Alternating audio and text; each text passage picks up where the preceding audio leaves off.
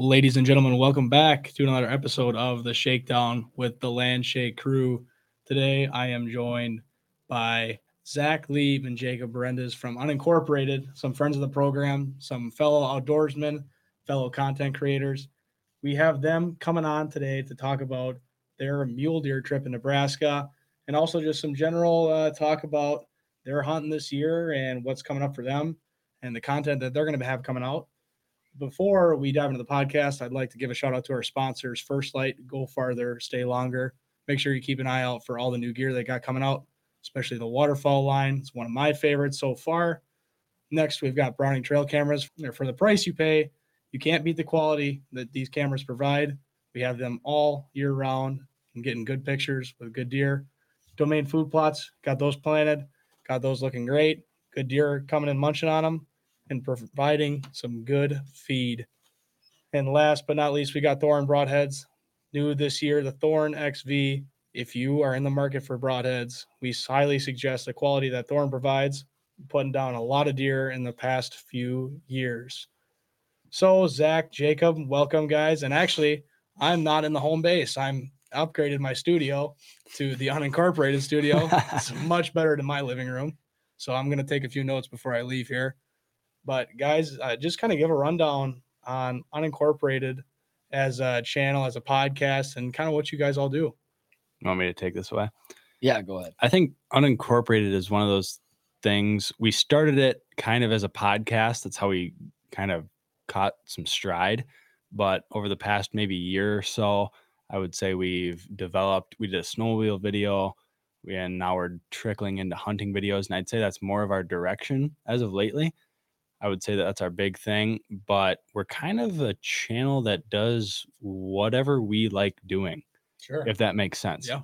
We love to hunt, love outdoors, love all that. And I think that that's one of our big, not necessarily strong points, but one of our big avenues is we just like to do well, whatever we like to do. And the possibility for the content. I mean, like, you know, we sit around at home struggling with with content ideas and you know, like, oh, what do we talk about this week or what do mm-hmm. we do this week? But like hunting and outdoors, the stuff that we do is kind of our go-to. So like, you know, if, if content's slow, we don't know what to do, we go and get in the woods somewhere and, and dump a TikTok or a, you know, a YouTube short or whatever it might be. So I like to say that our future is going to be content.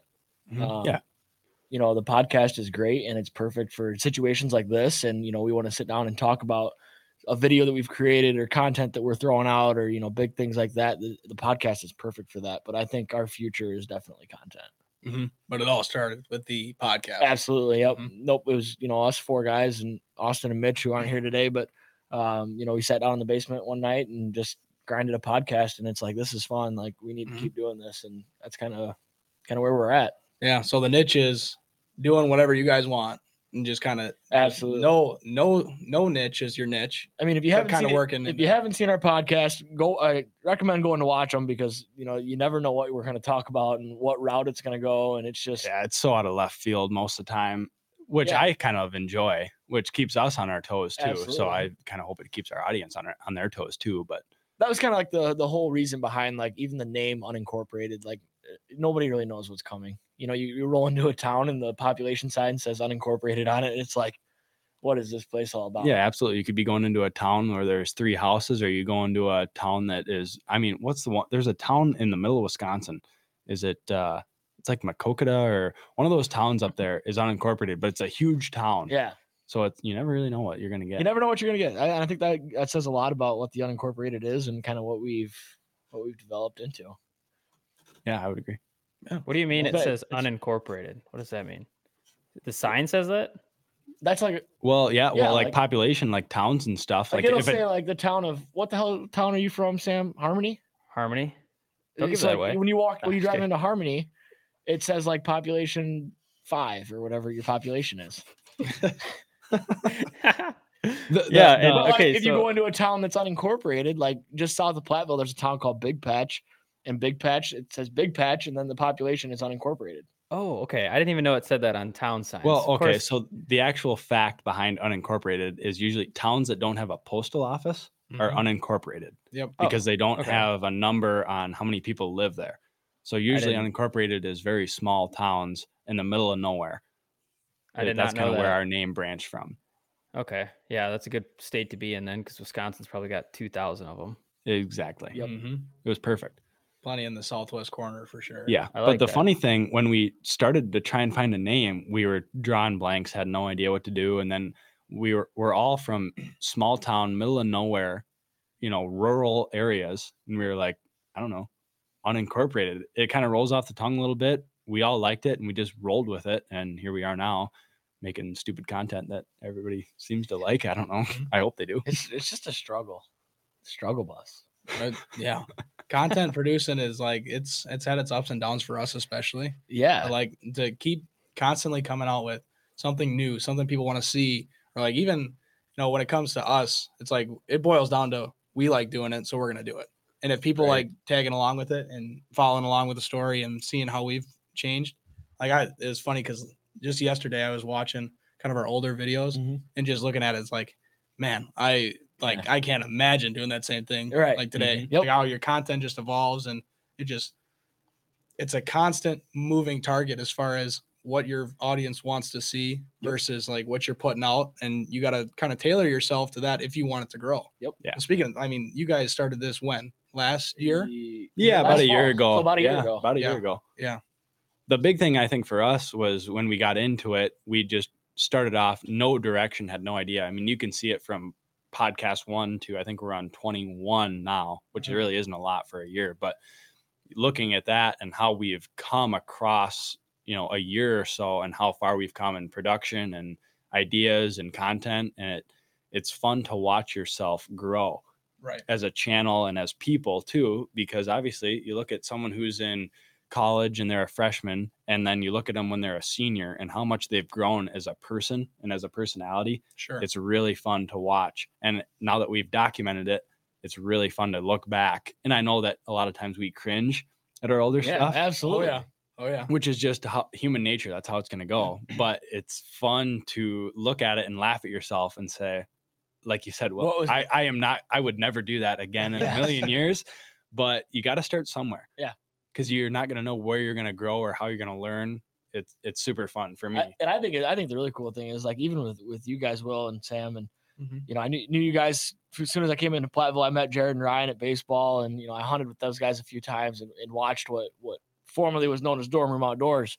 You know, watch what they put together, and and now you look at the stuff that you guys are throwing out now, and you compare it to the the first dorm room videos, Right. and it's just night and day. Like just not even with like I mean the content is obviously different, but like just the characteristics of the people and I don't know. It's just, it's just it's fun. To, it's been fun to watch you guys grow and and to be around all you guys and Right. it's been a it's been fun and it's it's cool to see I stuff agree. like that. Yep. That's what's nice about having like people like us, like in a, in a tight, tighter group, just as content creators and outdoorsmen as well, and then just friends outside of that. Yeah, You know? absolutely. I mean, gee, I feel like the outlier not playing baseball. Like everybody, Yeah. everybody, like, oh yeah, I played baseball with Jared and Ryan. Oh well, I, you know, I met him in Bridgeway. I talked to Ryan about hunting like until 3 a.m. when I was supposed to be studying for an exam instead, Yep. and then just that is the cool thing about hunting though in the industry is you could be total polar opposites and oh you're a hunter you Yeah. hunt Yeah. Mhm. okay we're buddies now And all of a sudden, Yeah. your best, and that's how I met like like Ryan and Sam and Jared and those guys. Like we were working a fundraiser for baseball, and I must have been wearing a hat of a Mathews hat or something I was wearing, and and Ryan came up to me and he's like, "Dude, you hunt?" And I was like, "Oh yeah, you know a little bit," and then Mhm. it just exploded from there. It's just funny how connections like that happen. it's always the yeah, I, I dabble. Yeah, like, uh, you know, I- I, I I do it every once in a while. and, yet you never get into what you actually do you're just Yeah. kind of like uh, yeah i've hunted before And then there's like that that gray area right where you cross over, and they're like, "Oh, you got a big deer on camera." And then you get your phone out and you're like, "Oh, I killed this deer," you know. Oh yeah, this hunt was awesome. And Yeah, oh yeah. I The remember doing that with Ryan in my dorm room freshman year, or his freshman year, my sophomore year. Just showing pictures of deer and trail cam pictures and all that. It was funny. Like Yeah. 1 a.m. We are up till doing that.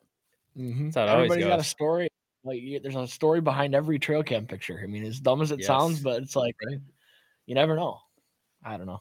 and this is a funny thing with Ryan keeping us all up late because Ryan don't sleep.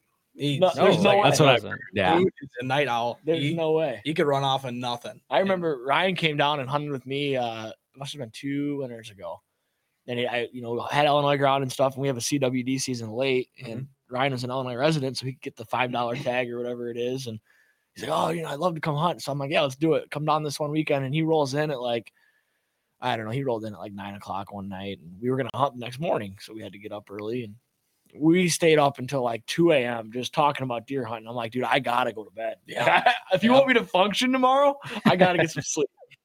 But yeah, That sounds about right. and then like another time I remember Ryan, he borrowed my muzzleloader for Wisconsin's muzzleloader season.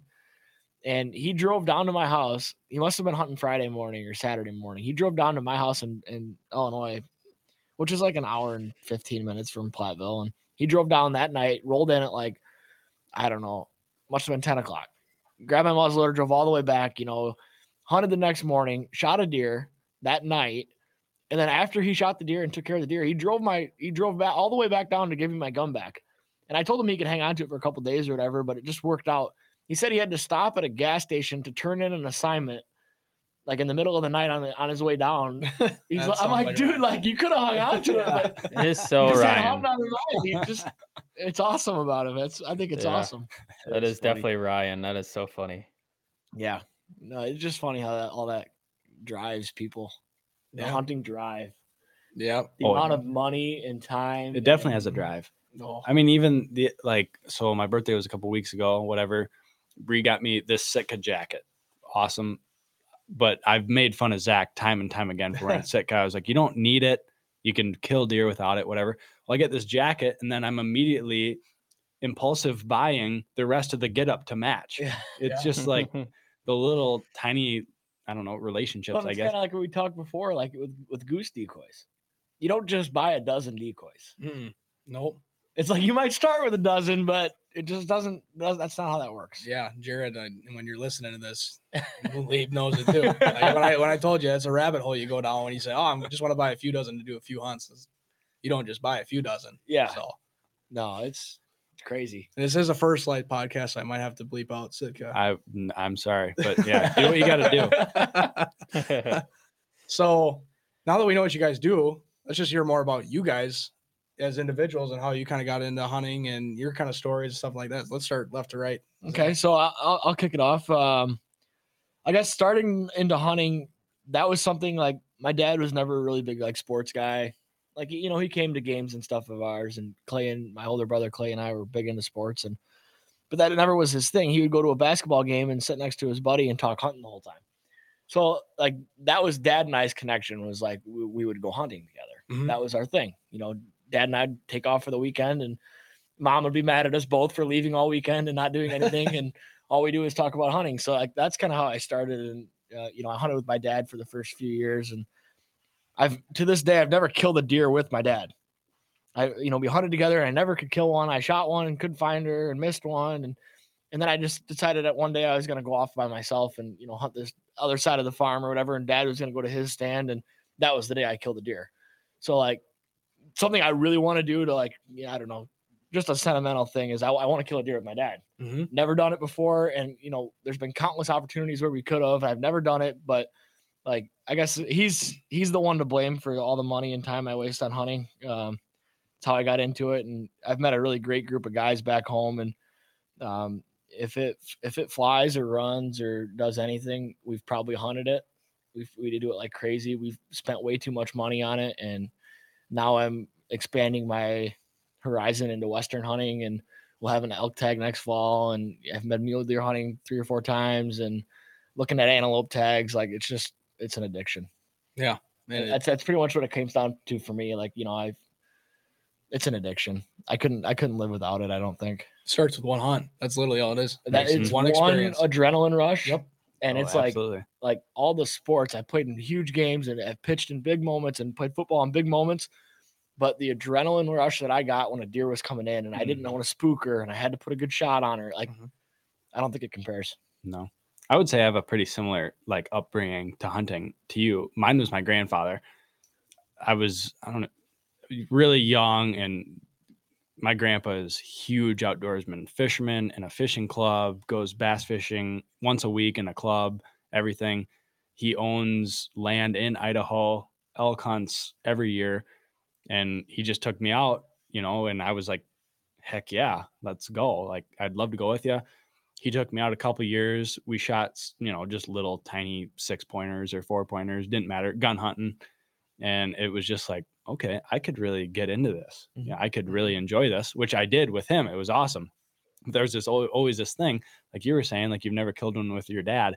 There was always this thing where for me, it was like, I don't know if I want to kill one without grandpa Right. like it was just in my mind like i had killed two or three deer with him maybe more i my memory is horrible but it was something that was just like awesome Yeah. like outside of hunting and hunting is great but outside of hunting just the relationship that that brought me with my grandpa was awesome.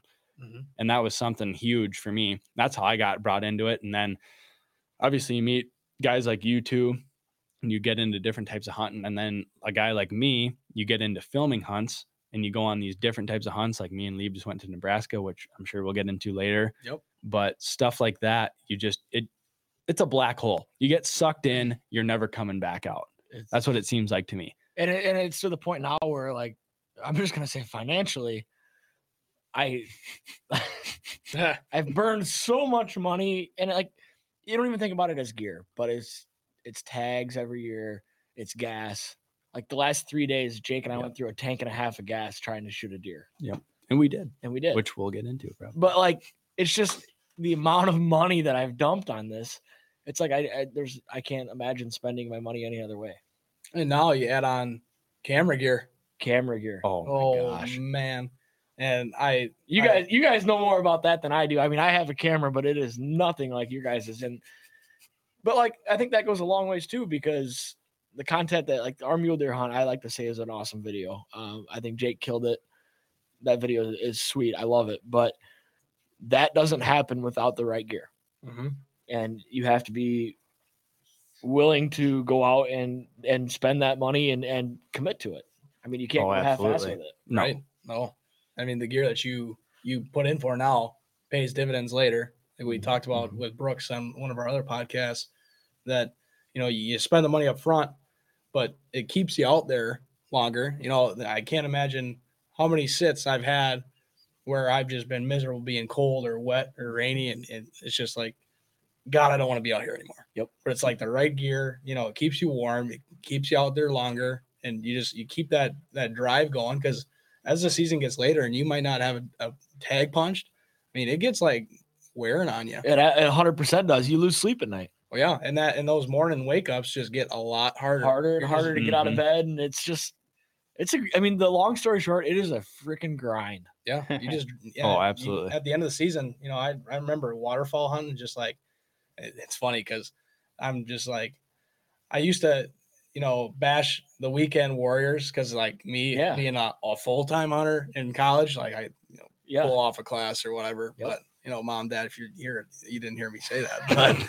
But but you know, going out three, four, you know, sometimes five times a week, and then now I'm here out in the real world with a real job. The only time I have is the weekends. But like when I was doing it full time, and by the end of the season, I'm like, man, I'm getting like worn down, yeah. and Mhm. it just, I mean, It- Well, it- even in the last couple of days with me and you Lieb, it was like, oh, do we really want to get up and like go this hunt morning, like, I mean, even this morning we had a great hunt, but and then you know I shot a deer, but yeah. it's like I rolled out of bed at 4:45 this morning, and I'm like, oh, I don't want to do this. Mhm. I But might Go ahead, Sam. sorry, I was gonna add to the conversation. I might be an outlier here, um, but when Yags was talking about uh, the comfortableness of clothes, I, for whatever reason, I like like I like being cold in the tree stand. Jesus. I, Sam I likes l- being uncomfortable. Yeah, I do. I do So for you- whatever So you don't like the dark, but you like being cold. dude when i'm Oh. sitting in the rain or the snow like i love it i don't know why it, it just it, it feels like i'm Okay, I'm with you on Yeah, snow. Yeah, yep, love snow. I'm cool snow, with. I could be in 30 mile an hour flurries, and I'm I'm pretty but content. Rain? Are you meant to Rain, no way. just dude i don't know it, it just like i like it's so weird i like when my face hurts like it's it's weird dude i like Sam, we're when i'm have to get you checked out after this podcast. I think. yeah, yeah. I need to be checked out for a lot more reasons just being oh, jeez, don't we all though? Yeah. yep I think our addiction needs to be. Yeah. We need to go into rehab. I mean, if you look at like our passion for hunting and an outsider's point of view, somebody is walking on the street and they see Jake's Sitka jacket or your first light Mhm. jacket, whatever it might be, and they're like, like, oh, that's you know kind of cool. They don't understand that what it costs. Mm-mm. They don't understand what goes into it, Mm-mm. and But I will tell you one thing. I went to a random birthday party the other day and I was wearing this same jacket. And this guy I've never seen, never met one time, comes up to me immediately, like sees me, makes a point to go see me and just start talking hunting. Yeah. It's just And I don't think if I was wearing this jacket, he never would have done that. And like, had that That's too. exactly right. if my mom and dad knew what I spent on hunting stuff, I'd be Oof. on the streets. I spent nine hundred dollars last week and one. I mean, my mom, I think, would literally just kill me. Like, you know, I come home with something new and she's like, Oh, that looks new. Did you get it? I'm like, Oh, yeah, I got it on sale. yeah, Yeah. That's, that's easy. Smart I had idea. a really good sale. Oh yeah. Like I, That's it smart. only comes Don't- once in a wrong. Don't look at my bank statement. oh my gosh, I know. When I was telling my mom that I had to complete the whole get up with this, she actually took it very, very well. It was strange. I was like, Yeah, mom, I'm thinking about spending like $300 on a pair of pants. She was like, At first, she was like, oh, Okay, let's slow your roll. Let's talk about why or how or whatever. I said, Well, I got this jacket for my birthday and I got a match. You know, I'd just be stupid. I'd look like an idiot out there if I didn't match. She goes, Yeah. See, but that's the Yeah. thing about hunting that is ridiculous because you're saying you're going to look like an idiot, but the only things that are looking at you are animals. Oh, Like absolutely. nobody else sees you. But I think the big thing too is having a camera But now around, content, which is screwed up because I'm the guy behind the camera, so no one sees me anyway. Hey, look good, feel good. hunt good. Exactly. Yeah. Well, That's we even said that, you know, that us wearing this S word is is why we killed this morning. There's only one logical reason. That's it. That's it. that makes Just- total sense. All the It stars does. align to. Yes, They all point at you wearing Sitka camo. I would agree. It's just That's how it went. I'm not, I'm not, I'm not, we're not sponsored by Sitka, but if they do want to sponsor us, I'm all for it. But, you know, and that's just like, I got a really good opportunity to buy some. I bought some, and that's just what I've been. I've, I've never worn a piece of First Light, and honestly, I think I'm scared to When I go to edit this Oh, like podcast, cardinal sin, huh? because I think if I put a First Light jacket on or, uh, you know, whatever, it's going to be like, oh, this is really nice. Mhm. Yeah.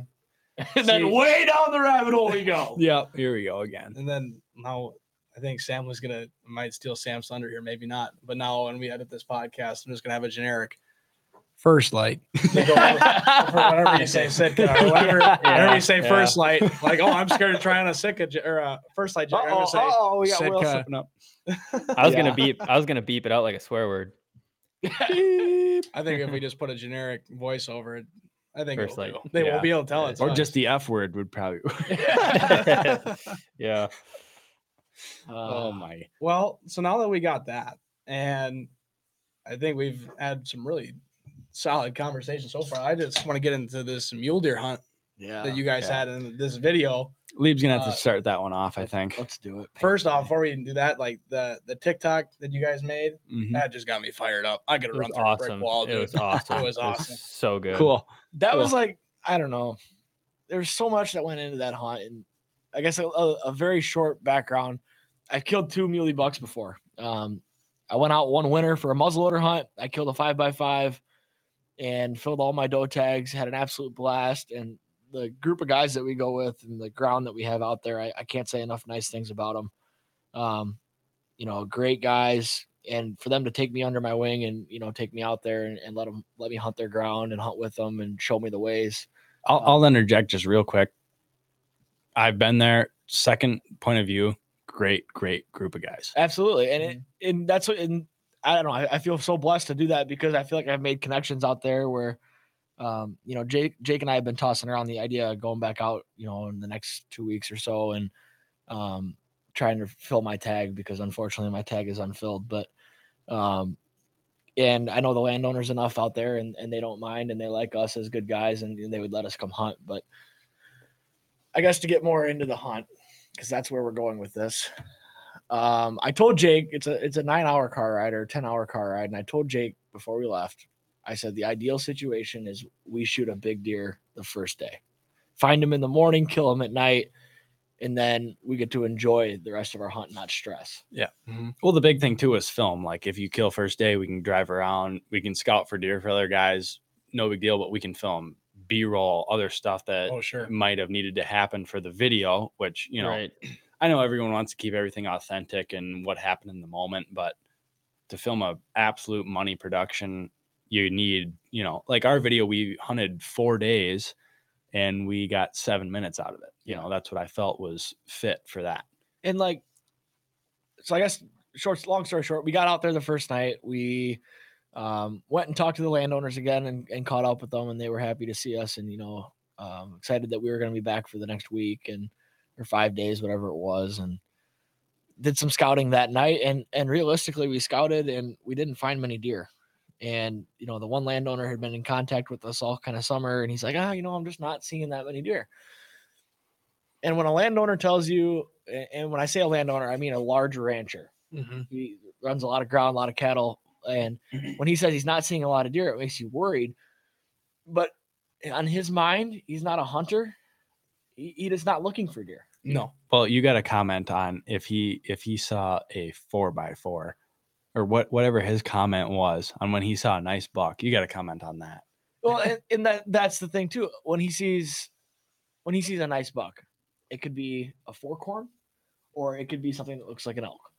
And he and he's gonna tell you it looks like a nice yeah, buck. that's what it was. Yeah. and and, and that's just how he is. And you know, we didn't took nothing about that. And we had the same experience last year when we went out there. We got out there, me and my buddy went out two days early and we're like, we got to scout hard, so we got some deer to hunt.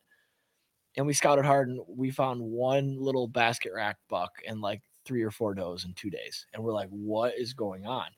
Well, we learned something very fast that when you drive by a green bean field and you don't see any deer, I will 100% guarantee you that if you look hard enough, there's deer in that field and they just know how to hide. I learned that in the first five minutes. We were glassing out there. Because was there was times we would drive down the road and there'd be nothing. We'd turn around in a, a field entrance, drive back down the other way, and there'd be four or five bucks looking at us. Hmm. And they disappear like that. Yep. Hmm. So very and anybody that's gonna hunt ag fields early season, I think that's advice that can go to anybody for whatever species you're hunting. If you're hunting ag fields where they can hide in it, they're gonna be there. I'd say if you're looking for antlers, give it a good 15 I mean, really before you give up on it. really and you know, try different angles you know try different hills or low spots there's deer there Yep. so first morning comes around we wake up and um, we saw one good buck i guess that night um, and we didn't even find it the other truck that was with us um, those guys found this buck and didn't know how big it was last light dark whatever so we were all sitting in the hotel room that night and we were discussing you know kind of who's going where or what the game plan is and those guys kind of pick their spots and they kind of asked me like, "Oh, where do you where do you and Jake want to go?" I'm like, "Well, I'm kind of thinking, you know, the terraces." I was like, "You know, that's where that buck was last night," and I said, "I, I don't want to get in on him." I said, "I just kind of want to get up on top and in glass. I just want to see what our options are because there's That way we could make a move on him if we, you know, If we had the him. choice, or Sure. somebody else would be in a better a better spot to make a move, you know, we we can be the eyes in the sky. And Jake and I sat down for like five minutes. We Oh, it was one row in the cornfield. So we're like off the bean field, but we're glassing this whole bean field. And I'm looking down to my left, and I'm like, Jake, there's a crap pile of deer out here. And they're on this what I call the terraces, this this hay ground. And I can and it's dark enough where I can I can tell it's a buck, don't know how big, but not just one buck, it was like six bucks. Mhm. And I was just like, what did we just walk into? Right. But the craziest part was they left.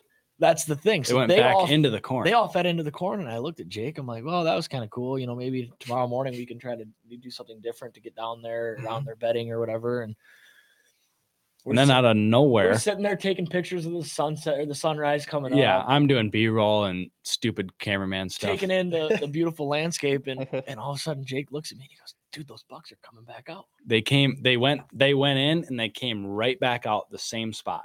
They made a half moon in the cornfield and they came back out and they're a little further down but I looked at Jake and I'm like, oh, those are really big deer. Now that we got the spotting scope, Because it was more light out then. That might have been 15, 10, 15 minutes. Yeah. And I was like, those are big deer. So we gotta, we gotta like, you know, at least try to get closer to see what kind of deer these are. So we Mhm. dumped down another couple hundred yards and got up on the next high point, and we're watching these deer. And there was five of them from what I can remember. There's five muleys, I think there was five. And there was one muley in particular that was he might not have been the best scoring muley, but he was 100% the biggest muley.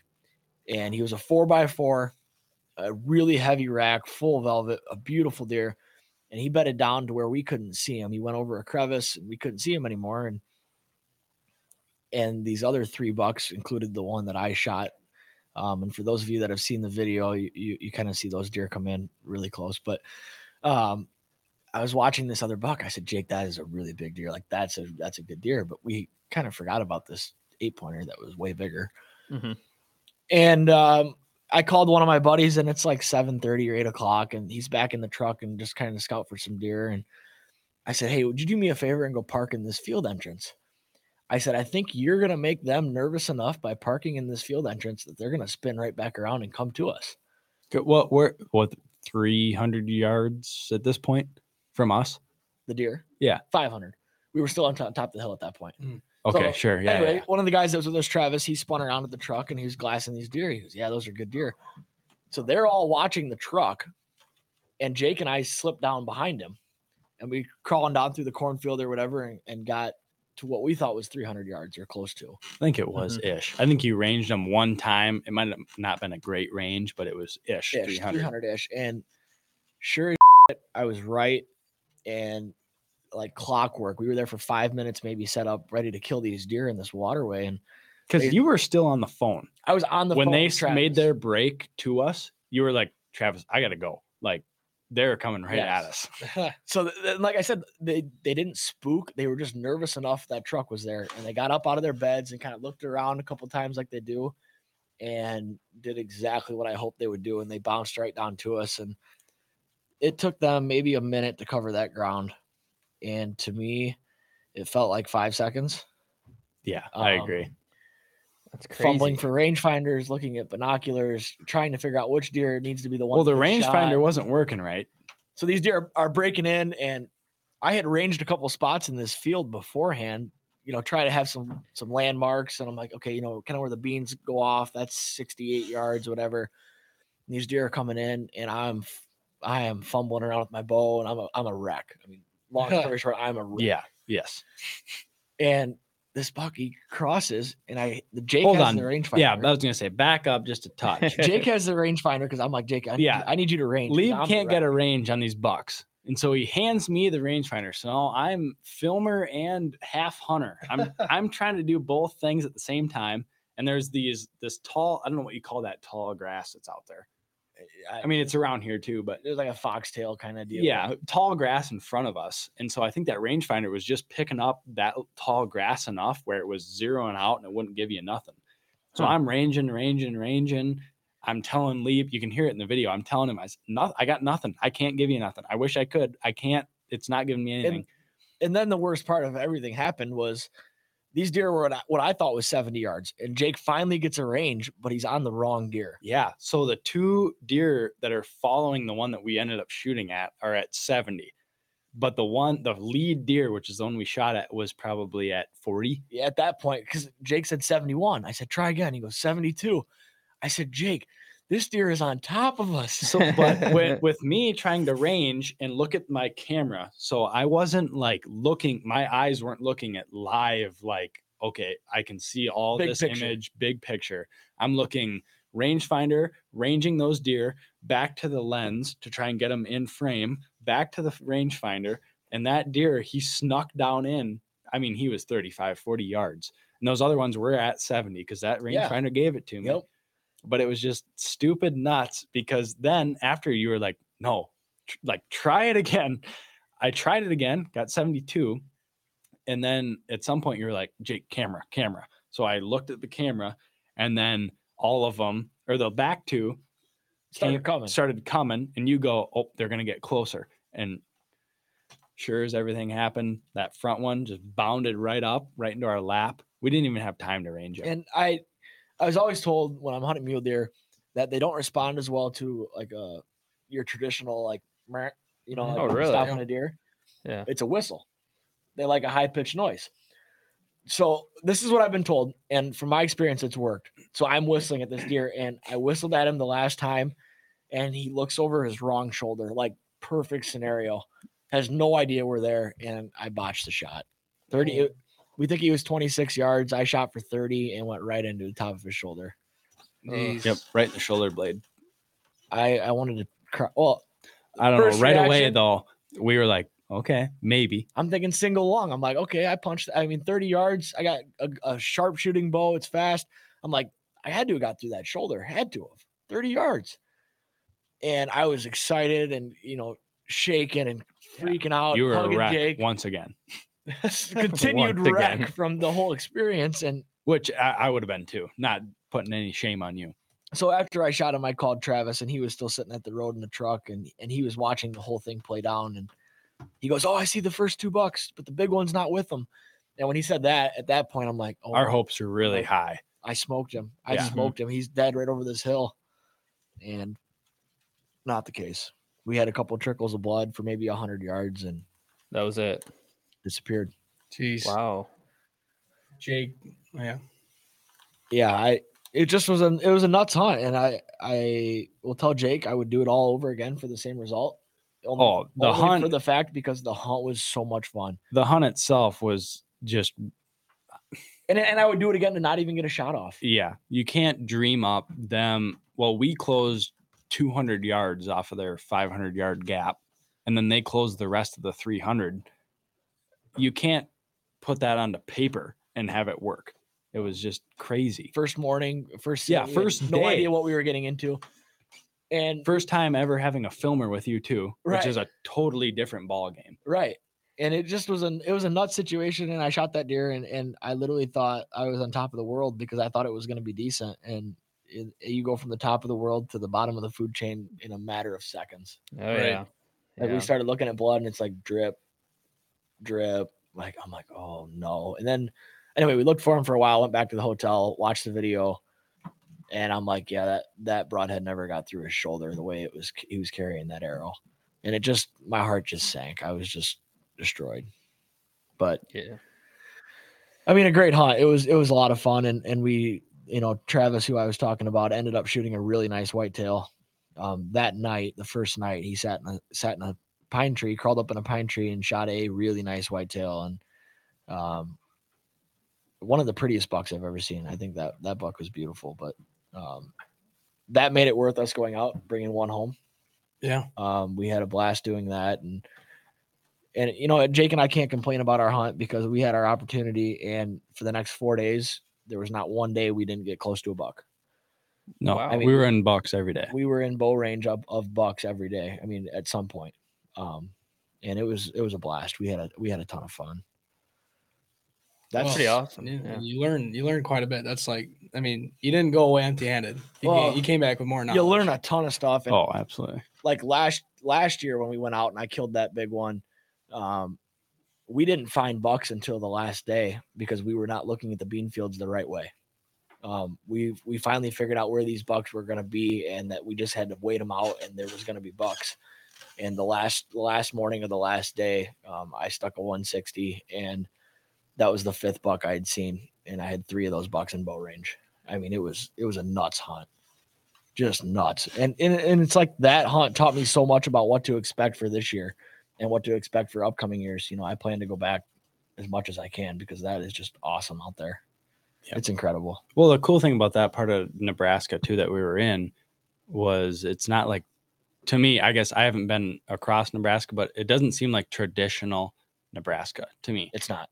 The land that you are able to hunt is ridiculous. Tons of deep diving canyons and thick stuff. And it's not just like normal rolling hills and boring flat Nebraska where you have the ability to It's like hunt. it's like mini mountains. it is. It's like, yeah, mini mountains. That's a good way to put it. I mean, it's up and down. It's thick. It's nasty. There's there's stuff you can't walk down or walk up Right. because it is that nasty. But Wow. um, I remember the one day we had to take the drone down Yeah. and just to take some cool shots because we couldn't get the- couldn't my there. camera down there. Yeah. You couldn't get a human down there. Jeez. I mean, it's it's awesome. Uh, That ground is incredible, and I think I would trade all of my. I've got good access to really good Illinois ground, and Illinois, Jo Daviess County is is is one of the best. But um, I think I would trade all of that to just move out there and hunt that ground. I mean, it is. Yeah, it's it good is so much fun. It is. So much fun. That's awesome. I mean, cool story. And Yeah, like I said, you learned a lot. Jacob doesn't shouldn't have two jobs.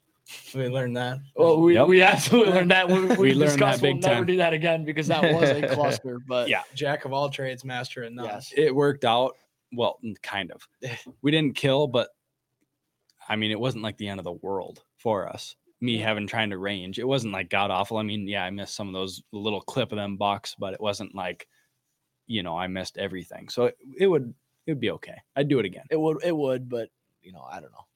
I just I think the big thing I, I take away from it, and I, I tell myself even, um, you know, shooting that deer I did this morning, I just need to relax.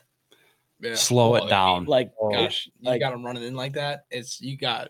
It's hard to control that. Oh, Yeah, my hundred gosh. percent is, and and I think if that buck would have stepped out of the corn right next to me, and I would have never watched anything, would have been a different story. And, I, and I'm pretty positive I would have put a really good shot on him because I wasn't looking at his rack. Yeah. Yeah. I'd been watching his rack for the last hour and a Oh, half. or more Dude, i mean it was crazy never count the antlers. So That's- I'm like, this is a huge deer, and he's full velvet. he was there's- huge There's five of them out there, and they're all coming towards me, and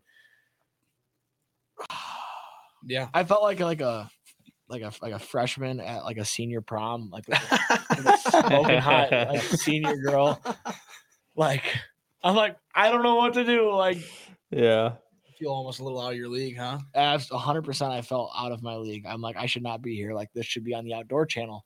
This Right. this should be Oh, Mark yeah. Drury doing this. yeah Yeah. well the worst part was is that if we would have known that buck was going to turn over the wrong shoulder we would have ranged him again but it was like it's now or he's going to be gone I was Yep. so worried about busting that deer. Yeah, I mean, because well be, the worst part was so there's five deer in that field keep that in mind three of them are trotting at us so there's two somewhere so the three are coming at us and then as Lieb is full draw on this buck the other two are right they're coming they're in frame they're, of the camera. they're 80 yards from us and coming right into our lap. And those other two deer, yep the biggest deer of the whole group was in that group.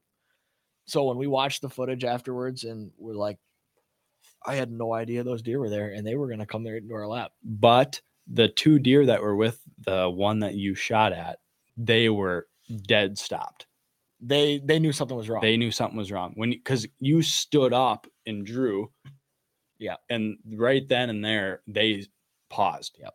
because that buck that you shot at he was running in front of us he right. you know he, didn't- wasn't he wasn't looking, looking at us. yeah he wasn't looking behind him so that was that was another thing too that kind of played in well for you more than me because me i am locked on the camera screen trying to get a good shot but you i'm sure in your peripheral you Yeah. knew that those bucks were staring It was it- that when I stood up to draw because I made the decision the way I was tucked in the grass. I'm like, I want to stand up because I want this to be as clean and shot as possible. So I stood up and drew, and I knew at that point it was now or never. Because if I let down or do something different, those two deer to my left are going to bust, and the whole hunt's going to be over. But looking back at it, everybody dreams of shooting a huge deer in a picture perfect scenario, and you know a 200 inch buck walking in front of them. Well, I had a 170 inch full velvet mule deer, you know, private ground, do it yourself, no guide, nothing in my lap, and I didn't know what to do with it. Yeah. and there's nothing you can do to prepare for that moment. No, and like the, the only way, like we've talked about, it's just you get out there and do it, and you learn. And Yeah, that's yep. just uh, Sam and I touched on this last Tuesday in our um, weekly lowdown. Mhm. Just like you got to get out and do it, and just experience it. Yep. And you know, coming from southeastern Wisconsin, it- the hunting is not very rich. Yep. Like public lands overhunted. It's really hard. You know, you got you deal with pressure deer. You know, if it's got more than an inch of antler, it's getting Yeah. smoked. if it's brown it's down baby Mm-hmm. Mm-hmm. Yeah. So even the ones that got little buttons, it anything that's Yep. anything that's there, people are shooting it. So I didn't get to experience like quality deer until coming to college here in Platteville, and then starting to see you know the deer that Jared and Ryan are showing on their properties, and then I'm like, dude, that's a monster buck. He's like, dude, I wouldn't shoot that on my worst Yeah. day. Like, you kidding me? Yeah, it's nuts. Yeah. And then you, you keep seeing the quality of deer, and then you you and I got my own piece, you know, with the help of Jared, and you know, kind of seeing the bucks and the potential, and you just keep seeing more and more and get more and more encounters, and then you don't get as nervous.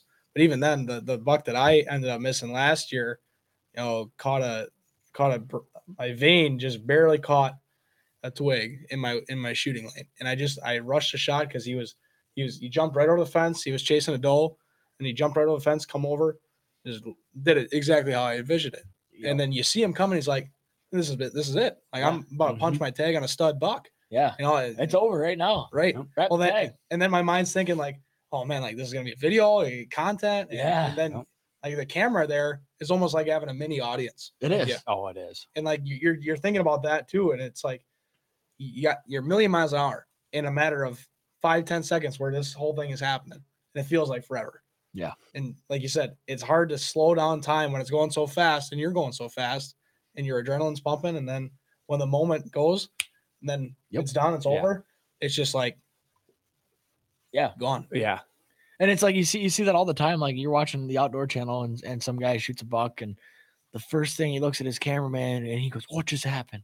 Mm-hmm. Like it just it tells you how fast like you don't understand how fast things happen and how quick it's like Yep. game time. Mm-hmm. It's kickoff. Yeah. I mean, like that. I had a doe that I shot at and I couldn't find her, but it was just, it was insane. I had a doe come up, first light. She knew I was there immediately. She kind of ran off, didn't spook too bad, but ran off, no big deal. Had a buck at 200 yards, make a scrape, no big deal. And so I pulled out the camera. I was self filming. I just wanted to do a quick little interview, like, oh, well, had a doe, whatever, blah, blah, blah and these other two does come out as I'm filming that. And then it's like, oh my God, I got to switch lenses. I got to do camera stuff. Boom, done. I got to get my bow off the tree still. All this stuff happens so fast. And then it's like you rush the shot. Yeah.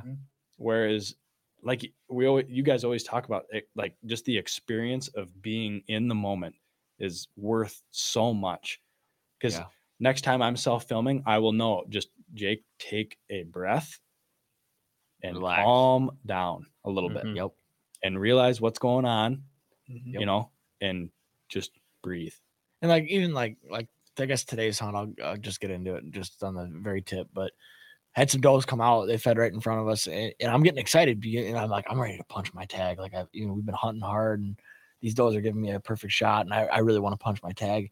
But in the back of my mind, I'm like, it's just a doe. You need to relax. And and and sure enough, you know, a 40 yard shot, I shoot that at a target every day, and it's it's very comfortable for me. So when she was standing there at 39 yards or whatever she was, I settled right on her. I was calm. I was cool. I was collected. Touched it off and smoked her. Mhm. And it's just like I just need to tell myself this every time I go hunting. Just relax. It's just a deer. Like, Yep. But it ain't. It it is never just a deer. and it's every- way and that's and it's like the way I've hunted and and how you know we all hunt. We all have the same addiction and the same passion that you care so much about it. You want to do everything in your power to make it perfect. And it's not so much of just relax. It's like "Eh, this has to be perfect. And So- then then you think about did I get the shot? Like you, you- then you, Yeah. you go into Oh. film mode. Like Oh, okay, yeah. as a creator, like, it ain't be easy. It ain't easy, guys. Like No. it, it's tough. No, like, it is. we tough. all we all acknowledge that, and if you haven't done it before, or you know, it's it's like it's hard to tell you how it really is unless you actually experience it. You know, but you know once you once you fling that arrow, you see you watch where that buck goes or that doe, whatever, and then you think, okay, now I got to look at the footage. Like, was it out of focus? Mhm. and then that Yep. kills that kills it everything. I mean, you still get the experience of shooting a buck or whatever Yep. or deer, but then like, gosh, you know, just barely out of focus. And it's only something that now I notice. Like back then, You would have never. no, I wouldn't. I wouldn't have cared. Like, oh, it's a buck, cool. Punch Yeah. my tag. Yep. And now it's like, dude, it's out of focus. like, Like it- it's killer. and people are always talking about like the caliber of deer they want to shoot and the deer that they're hunting and this and that and it's like in my in my situation i've self-filmed for quite a while and, and it's hard it's it's a pain in the butt but if i could shoot a 130 inch deer self-film perfect i do that every time where i'm to the point now where if my camera's at home why am i even hunting right. why am I? I mean, I, I hate that it's it's gotten to that point because it's nice to just escape to the woods, but I am so invested in you know hunting and stuff, and I'll sacrifice a hunt because my camera battery is dead. Like I have a beautiful night, a perfect wind, but my camera's not available, or or, or Jake's filming somebody else, and it's like you know it'd be a nice night to go hunting, but I was like I can't make it work tonight, you know, and it like we, I said, yeah, we have gotten into that. shoot a 130 with the camera on, perfect film every time over maybe a, a 140 or a 150 with no film and you know a tough shot. And yeah, I want that deer on the wall, but the way that I've invested myself into into creating and Jake too, and I'm I have a goal in mind. Right. And my and my goal is I want to kill a huge deer on film because I want to be like Mark Drury. I want to be like Lee and Tiffany. I want to, you know, I want people to watch this and be like, wow, this guy is putting in the time and the work, and this is hard to do. Mhm. And I think for anybody that's self-filmed or even have filmed with a cameraman, understands it. Mhm.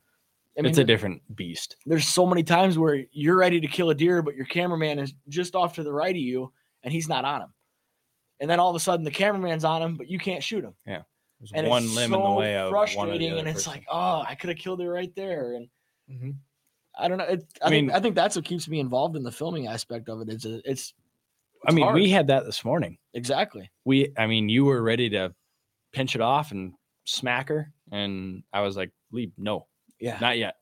Let me get settled on her with the camera, which sucks because you got to settle twice. You got to have your shooter settle, you got to have the camera settle. Mhm. Yep. You know, I'm I'm moving around. I got my bino harness on, my tree arms stuck on my bino harness somehow. I got to dodge out of the way of that, and then it was just like, okay, go, Yeah. and then it was boom, Game and it was over like that It's done. Yep. but it takes that like willpower to say, okay, once my cameraman gives me the go ahead, I'm ready. Yeah. But until then, I'm not shooting this animal. Yep.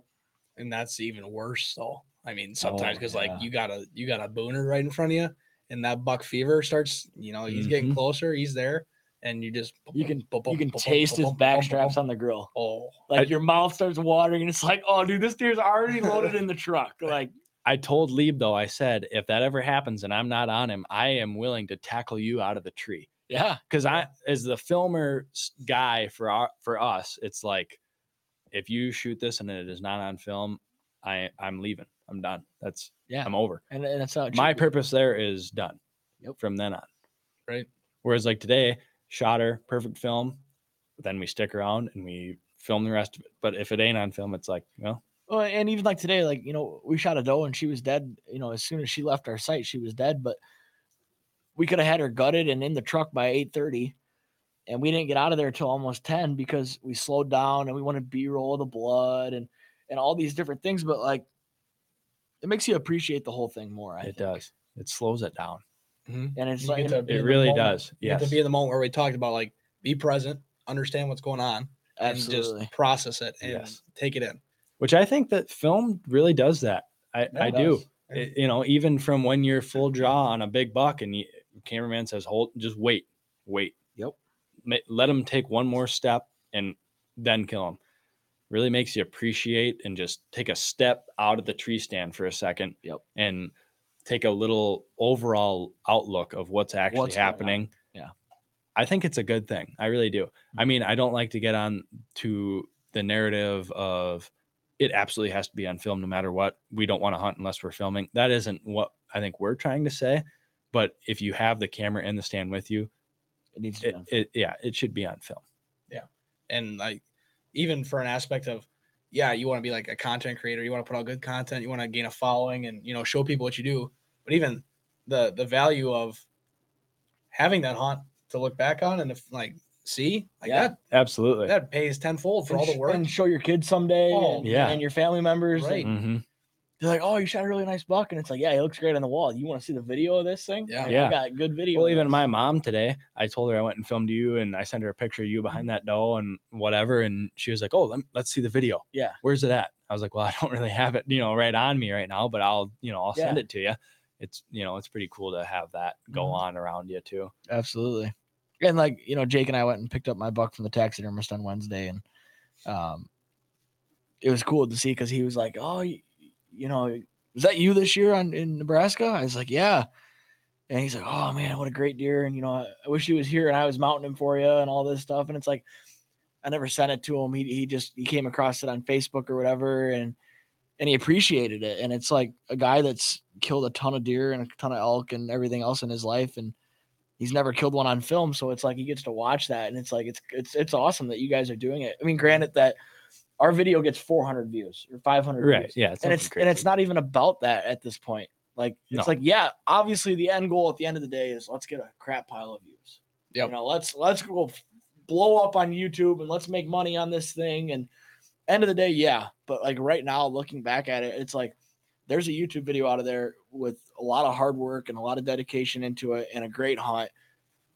Somebody's gonna appreciate that. Yep. Yep. And the biggest one is us. Yeah, and exactly. I want to look back when I'm 40 years old and say, yeah, I remember that hunt. and That it's and it's all about like you know telling a story like we, we did here with the Nebraska hunt and stuff. But now we have a story to go behind a video, so you know people go and watch that video again, and then they after they've listened to this podcast and us talk about it, and they start to see some of those things that was going through our mind, like when Jake and I are talking about the rangefinder and you know flustered and all the emotion, and it's like they have a closure to it almost. They, Yep. I don't know. Yeah. Well, I think to kind of lead into our ending here, I just I, I want to talk about what you guys got for this hunting season coming up and plans you have, goals you might have, you know, just kind of put the put the listeners in perspective of what you guys got for the rest of the season. I'll um, I'm, I'm I'm gonna start this one, and I want you to finish it. Okay. Sound good? Yeah, I think I know where you're going with it. I think our end goal is for for Jake Austin and I is to all shoot one good buck on film. Not a specific buck, not a huge buck. It could be a huge buck. Don't get me wrong, but a buck on film. That's our end goal for all three of us to do that. And and I, that's going to be hard to do, but um, and I think looking if if that were to happen, I think you can expect a season out of us for the following year um, for 2023. I would love to drop a season instead of doing a video by video basis. Um, but with where we're at in our situation, I don't I don't know that that's the route we want to go yet, and I think we're still undecided on that and how we're going to do it. Mhm. Um, like Jake and I, we filmed an awesome hunt this morning, and we have all the all the footage and all the content and everything in our bodies right now are telling us post it, post it, post it. And I don't know. I think the biggest thing for us is we don't we've never done it before. We don't know what the reactions are going to be or what if we can build an audience. Right. So before we say stockpile eight videos, it's like we kind of want to do a rough draft almost of a season and see See how it goes. how it goes. See what happens. Let us do our thing. Do you know? Do what makes us happy. That's the end of the day with the film wise is, yeah, uh, like Lieb said, awesome. If it blew up and got tons of views on YouTube, awesome. That's cool.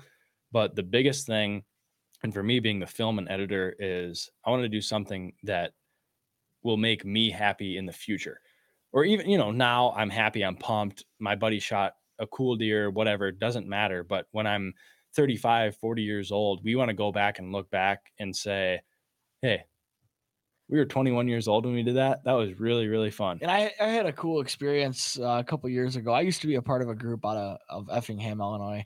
And this group of guys reached out to me on Instagram. I knew the one kid through Instagram and stuff, and they reached out to me and they're like, Hey, you know, like you want to film your hunts with us? And I was like, Yeah, absolutely. So this is what what Roughneck Outdoors was. And um, we went and set up a booth in Bloomington at the Deer and Beer Fest in Bloomington. And I'm sitting there with two of the other guys, um, Ben and Luke, and I remember this little kid and his dad walking by, and the little his little kid is like pulling on his dad's shirt, and he's like, "Dad, those are the guys from Roughneck. Like I've watched their videos. Like That's those guys cool. are awesome." And at that moment, I felt like I was like Albert Pujols signing autographs at the Cardinal Stadium. Like I was like, "This kid knows us. Like we have no idea who this guy is. We're two hours from home, and this kid knows us. Like essentially a role model." yeah. Like this kid was like, dad, dad, dad, dad, those are the roughneck guys. And it's like we're a no-name YouTube channel for what all we know. We we get that too in, in Platteville. Yeah. Sometimes. Like uh, some guys like, dude, I watched your buck video. Yeah. Awesome. Like and I was like, uh, you know, it it it's kind of like it dumbfounds you. Because like I'm just I'm just a, I'm just a guy Yeah. that spends a lot of money on hunting gear. Yeah. You know, has a, have a few have a few beers once in a while, and you know, it just likes being in the outdoors with his buddies. That's literally all it boils down to with this content. Yeah. Is that we're just a group of guys, you know, we put our pants on the same way and we just love the outdoors and we just want to show people. But like when you have somebody like like I watch your stuff or I listen to your podcast and like, you know, great job. I love it. Keep it up. And like you you just like uh, you got fans. Yeah. That's- Yeah, yeah. That's crazy. And it's crazy because you're so appreciative. Yeah. You never met this person in their, in their, you know, in your life, and you're just like, wow. I, I mean, I was I was just like taken back for a moment. I'm like, I'm a nobody. I just do a little deer hunting, and I I take terrible film on my terrible camera. It's like it, this is a grainy footage of me shooting this doe in a terrible spot, but I found her. We made a video out of it, and this kid is pumped up to meet us. Yeah. Mm-hmm. It's like I'm a nobody. Like, what? Why are you even here, dude? Like, It's it cool. was an incredible experience, and I and that experience I think is is worth all the hassle of of going through the content stuff and you know and doing all this for that one time that somebody's gonna come up to you and be like, dude, can I have your autograph? Like, Yeah. we're not we're not anything. We're just random college dudes Mhm. that drink more than they should and spend way too much money on hunting stuff. Cheers to that. I mean, that's that's pretty much what it comes down to at the end of the day. yeah, And and if you are listening to this and think you might want to get into you know making content, you don't got to start big like by any means. Mm-mm. A lot of hell, your phone these days takes 4K video, Yeah. 60 frames per second. Yep. That's good quality. That's And you could do a lot on your phone Yep. or on a GoPro. You know, something very, very cost effective. start with what you have but yeah i mean that's that's a big thing if you want to start my advice to you is take your phone take your selfie stick and tape it to the tree and well, even you Fourth know- Arrow, they advertise absolutely their for a phone mount. their arm with a phone mount. Yep. And there's even like one that can clip on the backside of your bowl. Yes. Yeah. And People they- advertise that like crazy nowadays because I think that people are trying to get into it but don't want to spend the big bucks on a you know a camera or whatever. Even GoPros nowadays are crazy expensive. Mhm. If you got a phone already, like Will said, I mean, it is as good a quality as you can get. You know, it might not zoom in as far or whatever, but if you want to start and dabble into some of it, just my advice as a cameraman is just do it. Yep. Yep. Go and do it. go steal your You're mom's out. camera You are out nothing. you are out nothing at all. Yeah. To just go and do it. you got an old camcorder in the bottom drawer your junk drawer And you're gonna be in the woods son anyway. gun you grab that son of a gun and put a battery in it and when a fawn walks underneath you take a little video of it Yep. Yep. that's what it comes down to I mean, then like we've talked about, it's a rabbit hole. So be careful. Yeah, be careful. It's deep. It's Yeah. dark. It's deep. Yeah. And yeah, It's caught us more. you're gonna than have a lot more money if you don't do it. But Speaking, it. Speaking of dark, you know, we've got this running recurring. I was little- waiting for little- this little to come up. Recurring question on the podcast. We've kind of got a little competition here. I see Jerry looking at me. He's a little behind the scenes camera action. the cycle over there that it's not afraid of. So the question is, that we've been trying to ask everybody, is when you're walking into the dark, you ever get a little freaked out, or do you ever kind of get in your own head about it? I'll scared. start. I'll start with this one. okay. Mine is yes, and there's one condition why. If you have ever seen the Blair Witch Project, Mhm. oh yeah. I'm putting one finger up because it's one for the yes column, Jerry. if you have ever seen the Blair Witch Project and you go into the woods at dark and you are not scared, you are insane. Yeah, yeah, you over there. I'm I'm gonna I'm gonna make you put two up. Look at that. I think that's Team Yeses in the lead. Okay, so this morning, This morning is a perfect example because it is a great example. We're sitting in the truck. We were a little early. I'm like, Jake, let's just wait five minutes in here. It's nice and warm. Wait five minutes and then we'll go in. And Jake looks out his window, and the moon. It is okay. Everywhere is out, is overcast. Everywhere in the sky, except this perfect circle ring around the moon. And I'm like, Lee, if we walk in there, we are dead. And and and I looked at Jake and I was like, like right as I'm opening my door, like I'm ready to face this death. And I said, wouldn't it be something if we heard like a little like a like a little kid like scream? Oh my god. Yeah. Mhm. Then we were And terrified. then you think about it. I get in my head. And Yeah. like when I was a little kid going to hunt by myself for the first couple times, I was Oh. hundred percent positive there's a mountain lion in my tree stand every single time. or when something's like watching you. Like, get, like, a flashlights, and I'm like kicking sticks to make a lot of Yeah, noise and yeah. like terrified.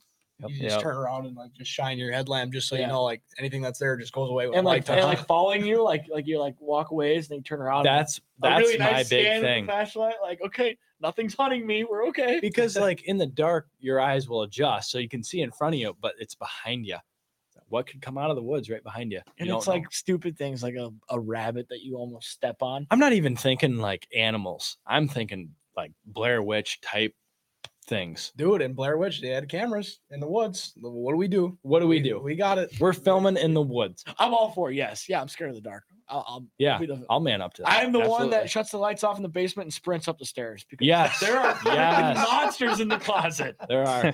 I agree. Ah, We'll probably see leaves sprint up the stairs here when we leave from the. yeah, as soon as these lights go on, on. it will not be the last one down here. I'll put it that way.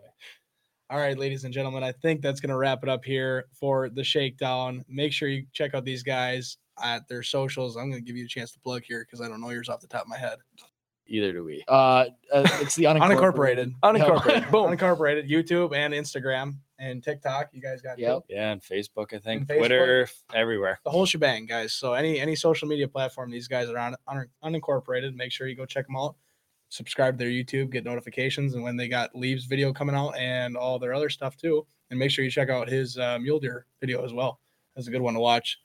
And ladies and gentlemen, make sure you check out us on social media at the underscore landshake on Instagram, at landshake on TikTok, and our YouTube landshake. Make sure you subscribe, hit the notification, like, and we've got a lot more content coming out. Jerry's video just came out with this doll. It was a good video.